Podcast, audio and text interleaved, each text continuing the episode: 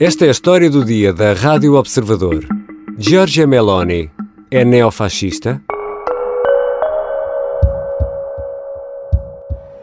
Questa splendida piazza con mille bandiere, mille comuni, che rappresenta l'Italia orgogliosa dei mille campanili, ho la gioia di dare il benvenuto all'amica Giorgia Meloni.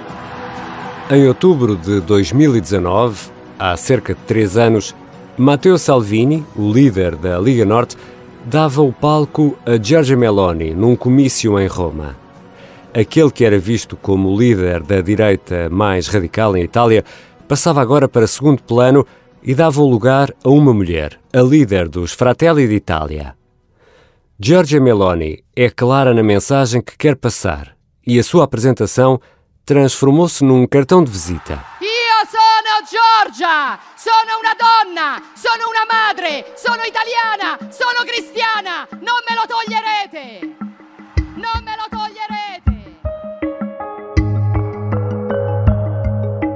Giorgia Meloni é hoje a ponta de lança da direita italiana. Remeteu para um plano secundário Berlusconi e Salvini. É a protagonista e é a aposta de milhões de eleitores italianos, com promessas de recentrar a vida em Deus, na pátria e na família. Quem é e qual o percurso desta mulher? Vou conversar com a jornalista Tânia Pereirinha, que escreveu um perfil sobre Meloni. Eu sou Ricardo Conceição e esta é a história do dia. Bem-vinda, Tânia. Olá, Ricardo. Podemos dizer que era uma vez num bairro operário de Roma. Isso parece o verdadeiro neorrealismo italiano. é? Quase. Uh, sim, uh, Giorgia Meloni cresceu no bairro operário de Garbatella, que, que foi um bairro que foi inaugurado para alojar operários de um porto que acabou por nunca ser construído uh, e que, entretanto, serviu para realojar pessoas que foram desalojadas por Mussolini na construção de uma, de uma grande avenida em Roma. Na altura e ainda hoje é um bairro, era um bairro fortemente conotado com a esquerda italiana. A única diferença é que agora também é um bairro da moda. É trendy. É trendy, sim. E, e não deixa de ser um pouco paradoxal que uh, Giorgia Meloni seja filha de um bairro operária, nascida nos anos 70, no final dos anos 70, num período de grande fervor revolucionário também em Itália, não é? Uh, sim, quer dizer, ela, ela nasceu durante os anos de chumbo que, que opuseram movimentos de extrema-direita e extrema-esquerda na- em Itália e que fizeram mais de 400 mortes. Uh, e por muito que tenha crescido neste bairro de esquerda, uh, também nasceu uh, um ano antes de, de- das Brigadas Vermelhas assassinarem uh, o primeiro-ministro Aldemor, não é? Portanto, eu acho que podia ter dado para um lado, podia ter dado para para o outro. E, e o que aconteceu foi que deu para o lado eh, da direita, não é? E que quando tinha 15 anos ela inscreveu-se na frente juvenil do movimento social italiano, eh, que era um partido que, que foi fundado em 1946 por eh, antigos oficiais e partidários de Mussolini. eh, e, e é um partido que é, era um partido eh, durante muito tempo considerado um dos maiores movimentos neofascistas da, da Europa.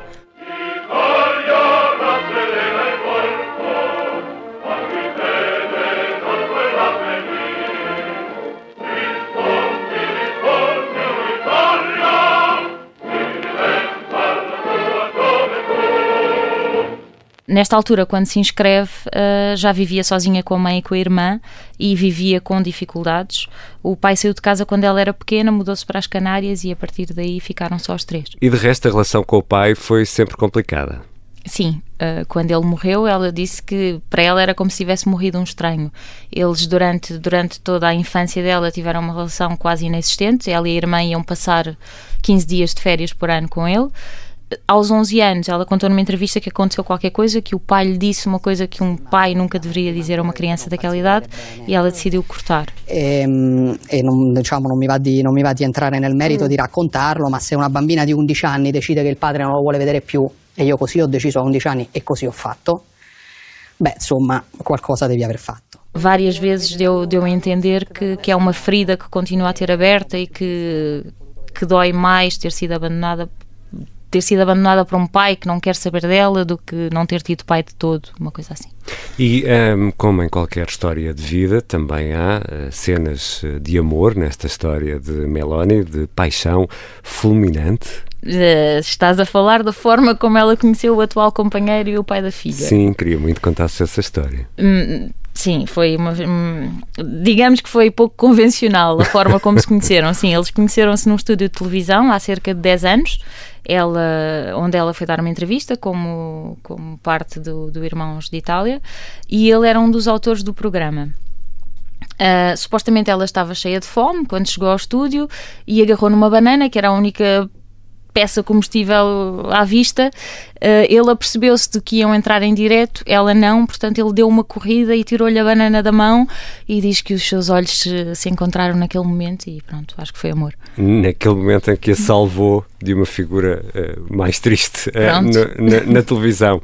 Mas, uh, Tânia Pereirinha, para quem nos está a ouvir, estará por esta altura a perguntar mas como é que sabemos todos estes pormenores? Como é que há pormenores tão ricos da, da, história desta mulher que tem 45 anos?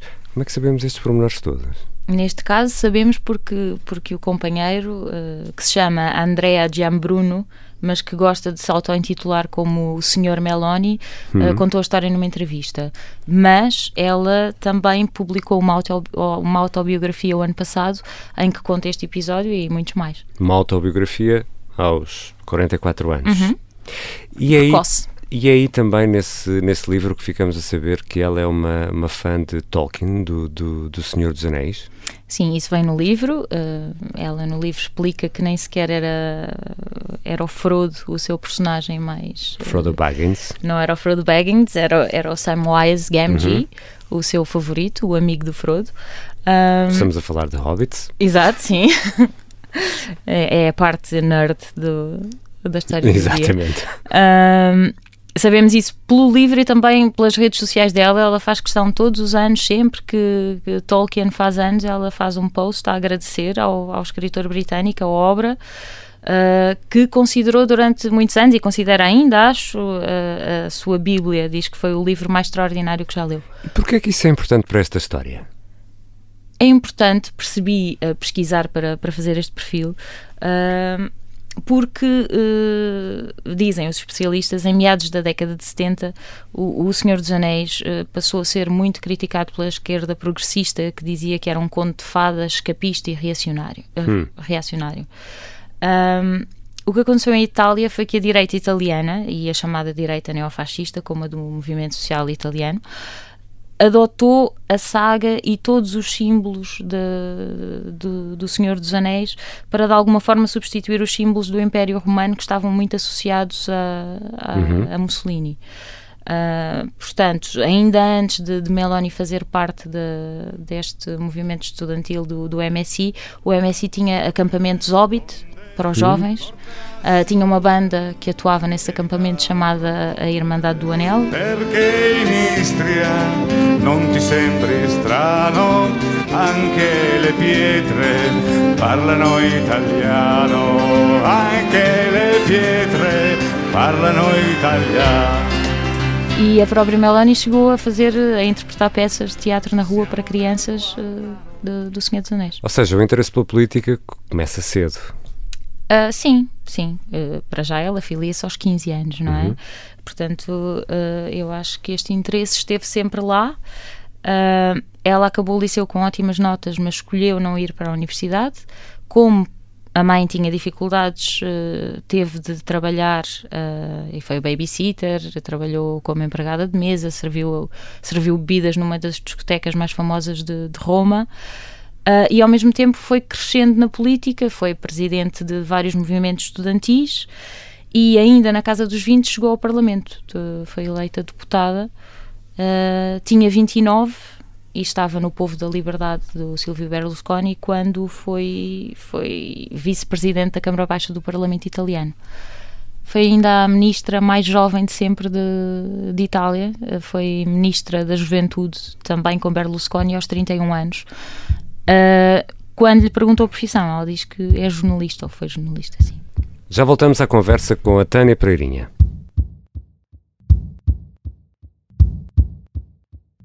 Isto vai ser uma espécie de feed semanal em doses homeopáticas de música clássica de que as pessoas não sabiam que precisavam. Martim Sousa Tavares, na Rádio Observador. Uma viagem por baixo d'água num submarino super rápido também funcionava, não é? Mas há ali um momento em que parece que o carro vai cair por uma ribanceira. não é? Sim, essa, essa é a parte Sim, que mas o... depois é salvo por um zeppelin, não é? As melhores notas da música clássica, explicadas pelo jovem maestro. Pode chamar-lhe canção. E cantiga?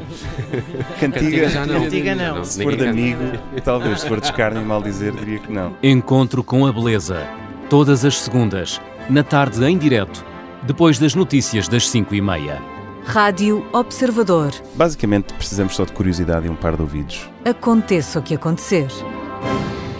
Estamos de regresso à conversa com a jornalista Tânia Pereirinha sobre Giorgia Meloni. Já percebemos que chega ao poder pela mão de Silvio Berlusconi, que agora, com Matteo Salvini, passam ambos para segundo plano. Como é que esta jornalista, de 45 anos, ultrapassa pela direita, se me permites a imagem, estes dois nomes tão fortes da política italiana? Meloni fundou os Irmãos de Itália em 2012 e nas últimas legislativas, em 2018, o partido teve 4% dos votos. 4% só. O que é que aconteceu? Como é que ela fez esta ultrapassagem? Os analistas dizem que, sobretudo, aconteceu a pandemia e ela, ela destacou-se muito na oposição ao governo de Giuseppe Conte durante, durante esse tempo. E, para além disso, também foi praticamente a única líder de direita que não fez parte do, do governo de, de unidade nacional de, de Mário Draghi. Ela, Ela disse recusou. que não, ela recusou logo. Ao contrário de Salvini, que entrou, não é? Salvini e Berlusconi, sim. E ouvimos no início deste episódio a Giorgia Meloni, eh, de forma muito categórica, eh, inflamada, apresentar-se como mulher, mãe, cristã e italiana. É um cartão de visita que até deu direito à música.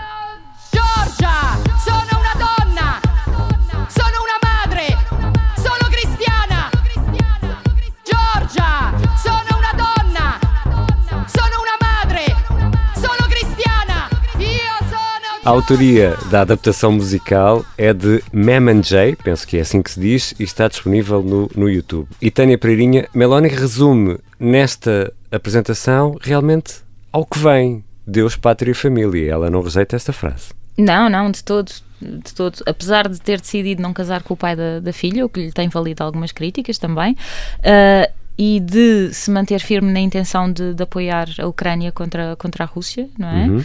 Uh, Deus, Pátria e Família é exatamente aquilo que ela, que ela defende.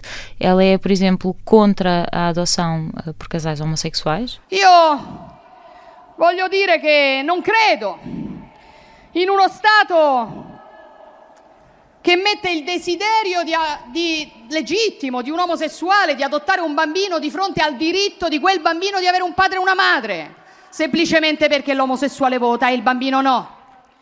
E também tem uma posição dúbia em relação ao aborto. Ela já disse que não, é, que não quer limitar direitos, que quer expandi-los e dar eh, opções às mulheres que abortam por, eh, por motivos económicos, mas a, mas a oposição tem, tem muito medo e, e, e frisa bastante este ponto, tem medo que, que ela tente proibir o aborto. E além das referências homofóbicas, eh, há outras matérias em que é eh, particularmente eh, radical. A imigração é uma delas. Meloni quer bloquear o Mediterrâneo? Uh, sim, quer bloquear o Mediterrâneo, é contra os navios humanitários que resgatam migrantes em perigo no mar e, e durante a campanha foi muito criticada também por ter utilizado um vídeo de uma violação de uma mulher em Piacenza uh, por um requerente de asilo. Uh, para, no fundo, ela partilhou as imagens da violação que foram captadas por alguém numa varanda uh, e aproveitou-as para dizer que vai lutar contra a degradação, a ilegalidade generalizada e a imigração ilegal em massa. Estou, estou a citar. E vai fazer tudo, cito outra vez, para tornar as cidades italianas seguras novamente. E é também eh, uma eurocética, amiga de Victor Orbán e Santiago Abascal. Sim, muito próxima. Aliás, uh, Giorgia Meloni já participou várias vezes em comícios do Vox e do Fidesz em, em Espanha e na Hungria. No a las burócratas de Bruselas, y sí a nuestra civilización, y no a quienes quieren destruirlo. E Abascal e Orban já foram à Itália para falar em comícios do Irmãos de Itália. Aliás, numa entrevista a um jornal húngaro em 2019, creio, uh, Meloni disse mesmo que tinha em Orban um modelo. E ao longo destes meses, eh, agora com a campanha, eh, o discurso tornou-se mais suave? Não, houve, houve moderação. Os, os média italianos falam, falam numa espécie de processo de suavização hum. do discurso, uh, que passou, por exemplo, por deixar de se referir a Orban como um modelo, uhum. lá está. Em entrevistas mais recentes, uh, Meloni disse que partilha com Orban algumas ideias, mas que numa série de outras está distante.